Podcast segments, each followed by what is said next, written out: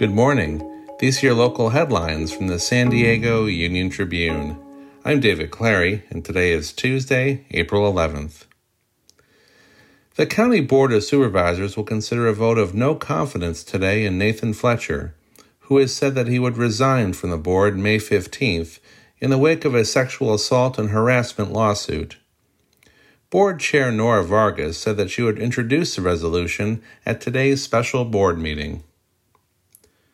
San Diego State has picked Carlsbad based Chelsea Investment Corporation to build the first income restricted apartments at the university's Mission Valley campus. The firm plans to erect a 182 unit residential building with units reserved for families making between 30 and 60 percent of the area's median income.